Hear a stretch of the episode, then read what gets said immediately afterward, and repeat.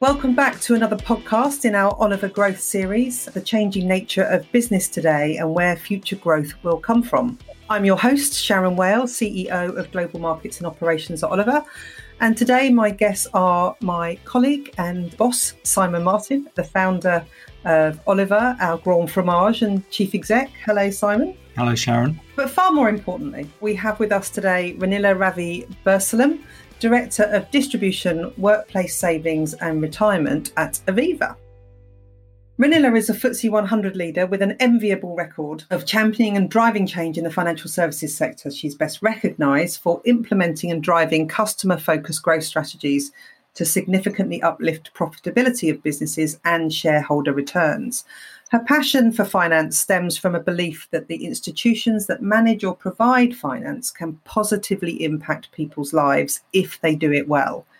Her focus has always been on making people's lives better. As such, she fundamentally believes that finance needs to change and it's her ambition to be the driver behind this change. So, Ranila and Simon, you've known each other for quite a while. Simon was a director at Aviva some 15 odd years ago, maybe more, before pioneering the in house marketing model. And you've recently transformed Aviva's entire SME business model. So, the question to the both of you is you know, what is it about modernizing traditional sectors to drive growth in particular that gets you to out of bed in the morning. I must say, obviously, different beds in different parts of the world. But what, what, is it, what is it that gets you out of bed in the morning? That is true. Well, we both we both actually started our journey together at revolutionising a traditional model at a big charity in the noughties, where Ranila was a, a leader, and we. Uh, I was our first client actually, and we sought to re-engineer and refocus with much more agility and scale and speed how the marketing communications are executed by RNID, Royal National Institute of Deaf People, I think is correct. That's where we first met, wasn't it, Ranila?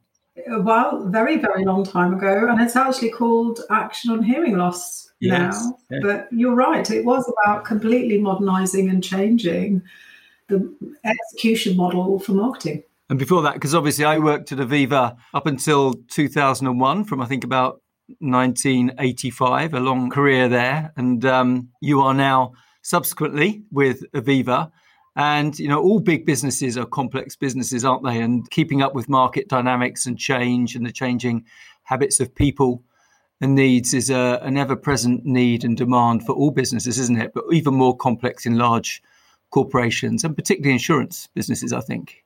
Yeah, it is. And I, I guess to pick up on your question about what kind of gets me out of bed and gets me energized about modernizing and reshaping, shall we say, business models. Actually, for me, it comes back down to the customer, and it's less about reshaping the business model itself that gets me excited. It's about actually evolving a business model to better meet the needs of customers that have changed over time, but the business model hasn't adapted or shifted to keep pace with changing customer needs that gets me out of bed in the morning. And the fact that it happens to require restructuring or reorganization or re-engineering is kind of it's the input, it's not the outcome. The outcome is what drives me. So it comes up, you know, when we talk about growth with all of our clients, that it's about putting the customer at the heart of the business and making sure we're doing what's right for the customer. Know, what would you say have been the biggest changes in your customer needs over the last however long, 12 months? You know, what are you seeing moving forward? I mean, you talk quite eloquently about the workplace of the future and, you know, what, what are you seeing that's pushing you to change at the moment? Lots of things, actually. I think workplaces, well, the way we work, where we work, particularly post COVID, how we work, all of those have changed phenomenally, right? And COVID, in a bizarre way, has accelerated and modernized the thinking and culture in lots of workplaces. Because I know from my current role in workplace savings and retirement, which is quite a traditional end of the financial services market, I mean, the thought of a client being happy with a virtual meeting and you not having to traipse off to wherever in the middle of nowhere to their offices to meet with them would have just not happened. I mean, the pace of change that COVID has brought is just extraordinary. And so the most, let me say, stuck in the mud people who would have not been okay with virtual and digital and harnessing the opportunities that that brings have changed their minds. And where there was a feeling that work for, from home or work flexibly was code for slacking, I think all of that has shifted quite tremendously. So, actually, the way we work, what we think about how we work, are quite fundamental changes. And then, what I would say is also shifting in the workplace is your contract with the employer. And what I mean by that is companies like Deliveroo, and we won't get into a moral argument about whether their business model is right or wrong and all the rest of it, but the rise of the gig economy and the mindset that younger people are coming into the workforce with, where they want to work to be able to sustain a lifestyle and life choices that they have rather than work being the be all and end all of things, which is, if I could say so, more kind of our generation rather than the generation that's coming into the workplace now. So, again, the role that workplace plays in people's lives has shifted, and therefore the contract that people are having with their employers has shifted. Therefore, what people expect from your employer is changing. And the final thing I'd say is sustainability and ESG and all of those factors aren't optional anymore. Every company, every employer needs to behave ethically, needs to think about their people, the community that they are in and serve, as well as the planet. It's not an optional thing. And that is also changing the workplace. Sorry, a long winded answer, but quite a few dimensions. No, an amazing answer. And actually, I wondered, Simon, you know, many of those things will resonate with us and with you in particular around how we've had to accelerate our workplace changes and also our sustainability mm. Commitments. How does all of this resonate with you? Well, I think we have seen a permanent change to, you know, human behaviors and habits that will have, you know, significant consequences for not just the way businesses run, but what businesses need to do for people, the insurance products that are needed, the requirement to innovate and change whatever services and products that you're offering to your target audiences. So we are part of, you know, businesses and the way we operate are part of this big sea change in human habit and behavior. Sure, things are going to return to some element of normality, but through this devastating and scary and worrying time that we've all been going through, we've learnt some new good habits that will stick, I think. And humans becoming more grounded, becoming more connected with, in some ways, the world, with their families, devoting more time to each other will undoubtedly be a positive outcome. But, you know, I think for me, we've found in the way we've been supporting our community of people, we have over 3,000 people throughout the world and growing fast. I think we hired 1,000 people in, in 2020 you know, we're finding new ways to communicate, new ways to collaborate, new ways to support each other. But we're also looking forward to getting back to some level of normality and sharing a glass of wine or a beer in the pub garden at some stage or other. I think some of the things you've touched on, Ranila, around you know where we work, how we work, the way we work, the acceleration and modernisation of the workplace, and and the gig economy and indeed sustainability. What kind of things has that meant in practical terms in your business and in your role? Uh, so, a lot of things actually. So, if I take just my team, I have a team of 160 people and they're kind of all over the country, and I have responsibility for the full distribution funnel all the way from market engagement acquisition onboarding through to kind of retention and client engagement.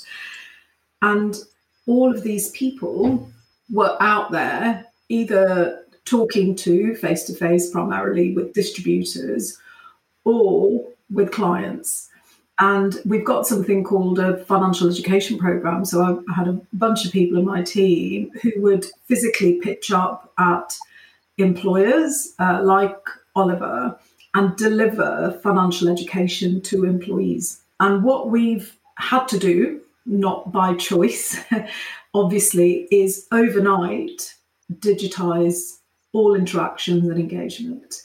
And that has meant that productivity has gone up because suddenly I haven't got loads of people sitting on trains for hours or driving hours to meetings. So you can have more meetings. And interestingly, the feedback from the team has been we are having more frequent, better quality engagement with our customers. We have reached 45% more people through our financial education program being digital because suddenly you're not pitching up at Oliver and 10 people turn up for a seminar. You've got 300 people logging in to listen to the same content. So the effectiveness of what we're doing has gone up significantly. Does that mean face to face as a channel is dead and buried? Absolutely not. Some of the assumptions we're making about the model that we should operate is I'd say roughly 75 25. So 75% of all interactions will continue to be virtual, 25% of interactions will need to be face to face because, let's be honest, you can't replace the touchy feely mm-hmm. nature and the kind of human contact, especially in situations like onboarding a new client or pitching for a new client where Mm. That face to face interaction just adds an extra unknowable percentage that's hard to quantify. So, we are and are continuing to invest in digital tools, for example, to be able to support our shift from primarily face to face to primarily digital. So, some of the things you've touched on has come up in a number of the podcasts and conversations uh, that we're having is exactly that point that actually the productivity and effectiveness of digital interactions in the business marketplace as well as in the consumer marketplace has substantially improved kind of reach, engagement, effectiveness. You've already mentioned the fact that COVID has accelerated the pace of change for, in many directions for many organizations. How do we bottle that so that when we're not in a pandemic and we don't have that imperative to have to change, how can businesses create the environment so that we're always looking towards future growth and future business models when we don't have to? Gosh, I mean, if I had an answer to that, I would bottle it up and sell it for a lot of money as a consultant uh, and write books about it because it is one of the fundamental cultural challenges that any organization has, particularly I think, for established, successful organizations, right? If you are already at the top of the heap and you're growing, then where's the burning platform that's going to make you want to change, right? And so I always say to senior leaders at Aviva that we should always try and avoid the blockbuster moment or the Kodak moment because actually, when you're at the top of the heap, is when you're at greatest risk of being entirely irrelevant because somebody else comes along that you haven't seen who shifts the paradigm and you're left behind um, completely. Um, but that's hard. That's really hard because if you're running a profitable business, your market is growing organically and you're winning, it's really hard to see the threat. Mm. So, Simon, you must have some thoughts on that. Yeah, well, it's a lesson I actually learnt back in Aviva before Aviva was called Aviva, when it was called Commercial Union, where Amanda Blanc, actually, the current CEO of Aviva, and I were on the Global Executive Development Program. And the things we were learning back then, it was a very successful business. It grew from something like a 3% market share in UK insurance to something like a 18% market share through a combination of organic growth and acquisitions, significant acquisitions of General Accident Norwich Union and, and others that formed Aviva.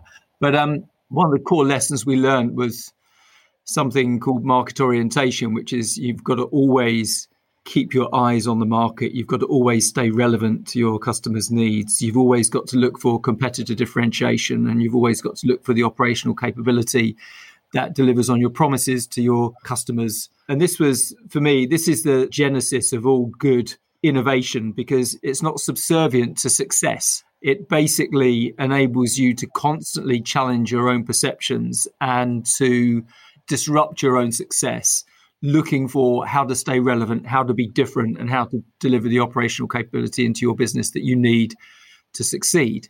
But it's easier in smaller businesses than it is in very big, big companies where there are lots of stakeholders.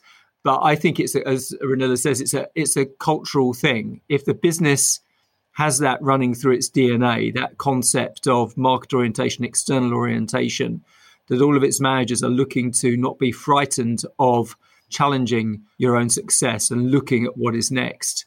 And you're always speaking about it. You're always thinking, you know, what is next? What is next? I think that is the thing that we should probably try and bottle and uh, and sell to people for lots of money. One thing I would add to Simon's point is um, if you're working in a very large business, particularly if you're a FTSE listed business like ours, there are also certain market dynamics that come into play where the way the FTSE is structured and the markets are structured, they prioritize short term growth over longer term mm. return.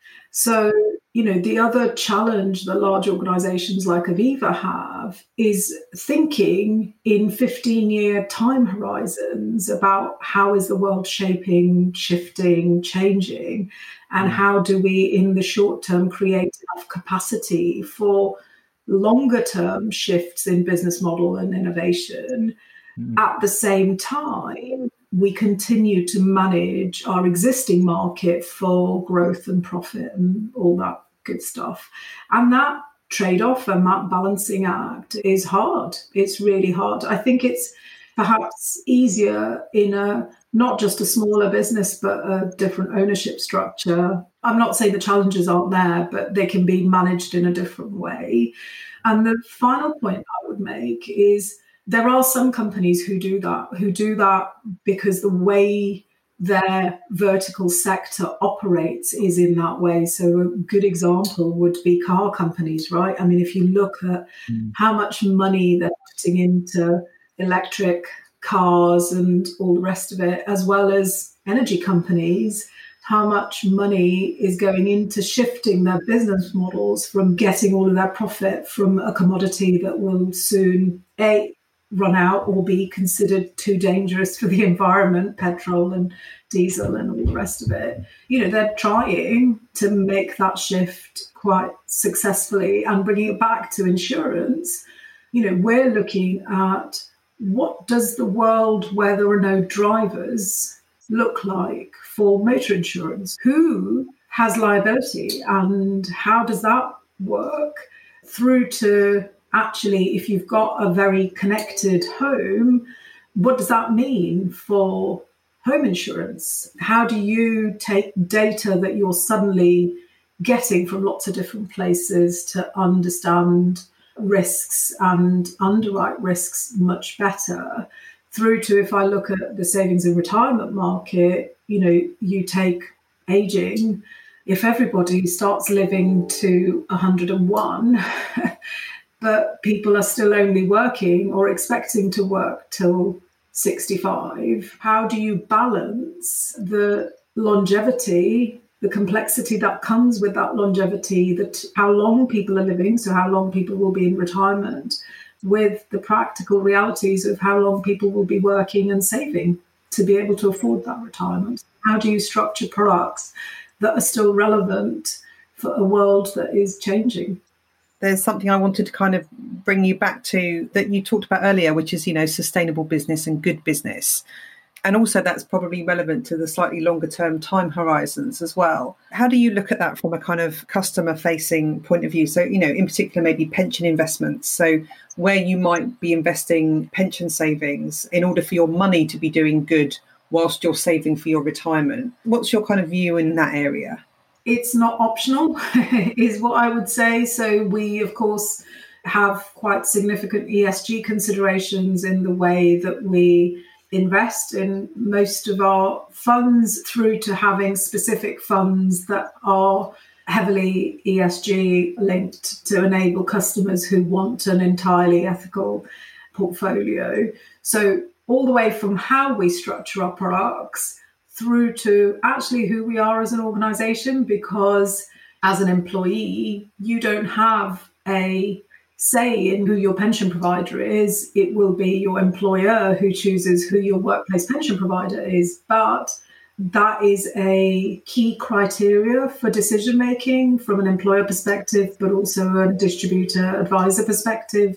So they will look at the way your products are structured through to who you are as a company. So they will look at what's Aviva's record when it comes to sustainability and actually are you a diverse and inclusive employer?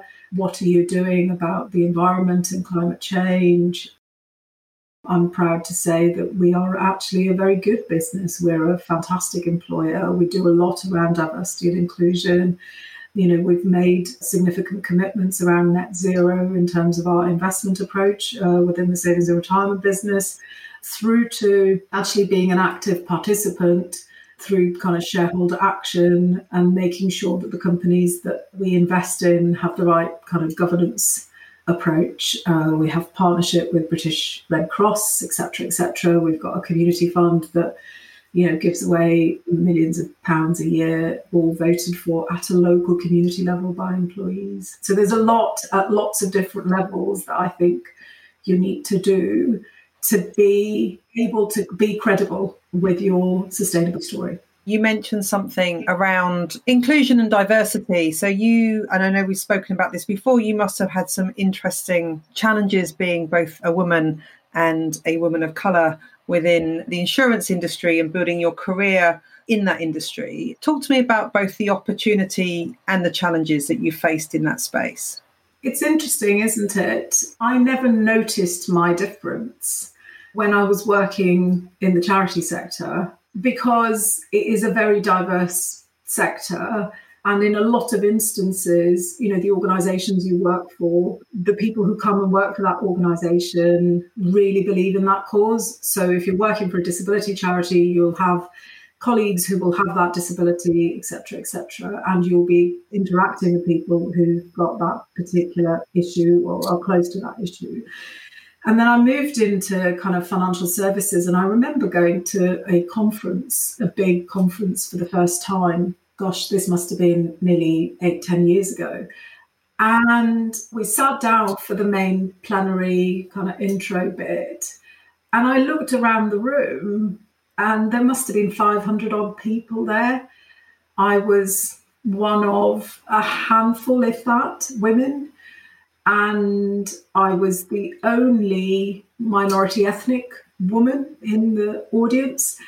And I'm trying to think, even men.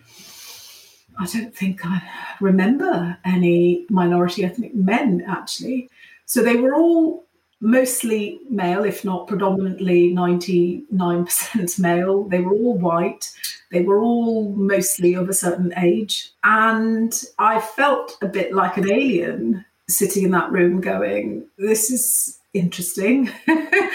and that was the first time I kind of had to kind of look in the mirror and go, uh, You're very different. I'm very different in the way I think, in the way I look and that brings with it challenges because I speak a different language to most people and I bring a different perspective. So it's not been easy. And I feel like I have to work that much harder to get to where I want to get to than perhaps somebody who looks different to me. When we last spoke about this, you talked about the fact that you feel it's provided opportunity for you to change that narrative and to get other voices heard at the table, however difficult that might have been at times. Do you? Do, you, do I uh, believe it's given me opportunity? I'm, I'm not sure I'd frame it that way because I don't feel that me being female and brown has in any way played to an advantage uh, in terms of me getting a role or progressing in my career at all. at all. Yeah.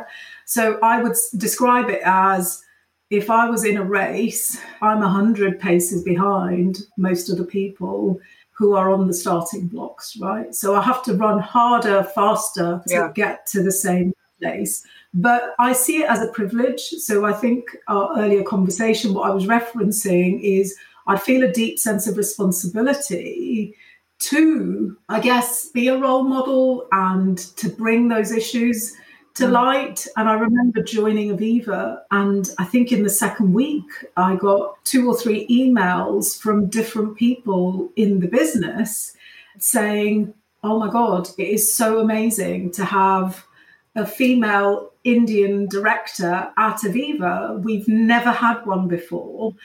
So, you know, almost thank you for choosing to come to work at Aviva because uh, suddenly these women who are starting off their careers or halfway through their careers or wherever they are had somebody to aspire to, to look up to, because you always think, actually, if you don't see somebody who looks like you in positions that you aspire to, you think you can't get there.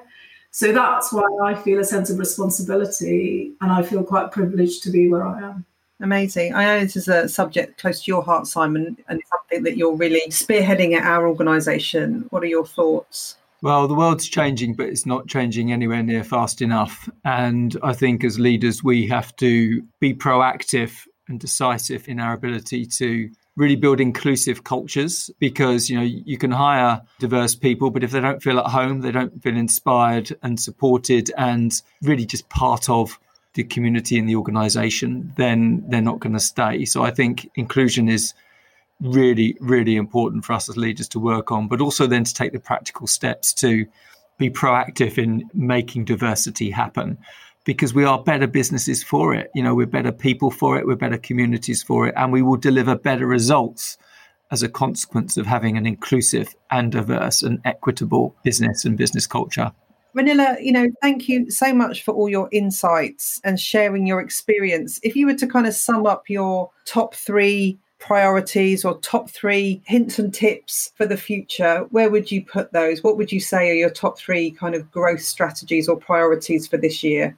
For the immediate term, I think the world is still going through quite a lot of uncertainty. So the priorities for me in the short term are to maintain and build the resilience in my team and you know the wider organization because i think people mentally physically emotionally have been stretched really hard and thin and they need to continue that so that resilience piece is really really critical secondly you know we've got a kind of hopefully a once in a lifetime chance of really leveraging and harnessing the phenomenal shift in mindset and behavior when it comes to digital. So, continue to accelerate the investment that we've already started to make and leverage that shift in behavior, both in terms of the workforce, but also the customers and advisors that we interact with.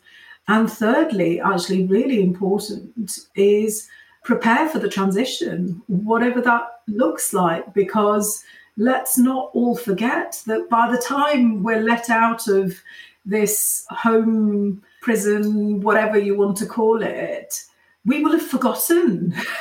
you know, we will have been so used to living life in a particular way. I mean, talking from a personal perspective, you know, I used to take the tube every day, and I'm kind of going, uh, well, I, I might be okay with maybe I should, you know, go back to cycling to work every day. And I'm, I don't know, gosh, you know, what's the world going to look like? And so there will be the excitement of going to the pub and giving your friends a hug. God, when was the last time we did that? But at a more fundamental level, being able to manage that transition for your people is going to be critically important longer term, I think, you know, sustainability as an issue isn't going away. We really need to think about how businesses become not just businesses for profit, but businesses with a purpose that is, you know, about something more that gives back to the world in a meaningful way. And, you know, the, the world of work is changing. I think there's some fundamental shifts coming that we'll need to adapt to.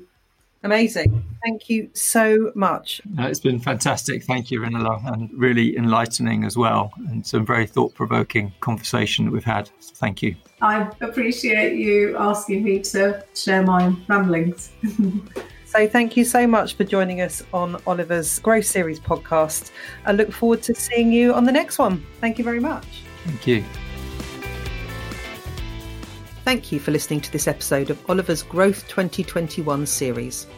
We'd love to hear your opinions or pass on any questions to our guests. Please reach out to us via our LinkedIn page at Oliver. Alternatively, you can read more about our work or contact us via our website, oliver.agency. We hope you can join us next time.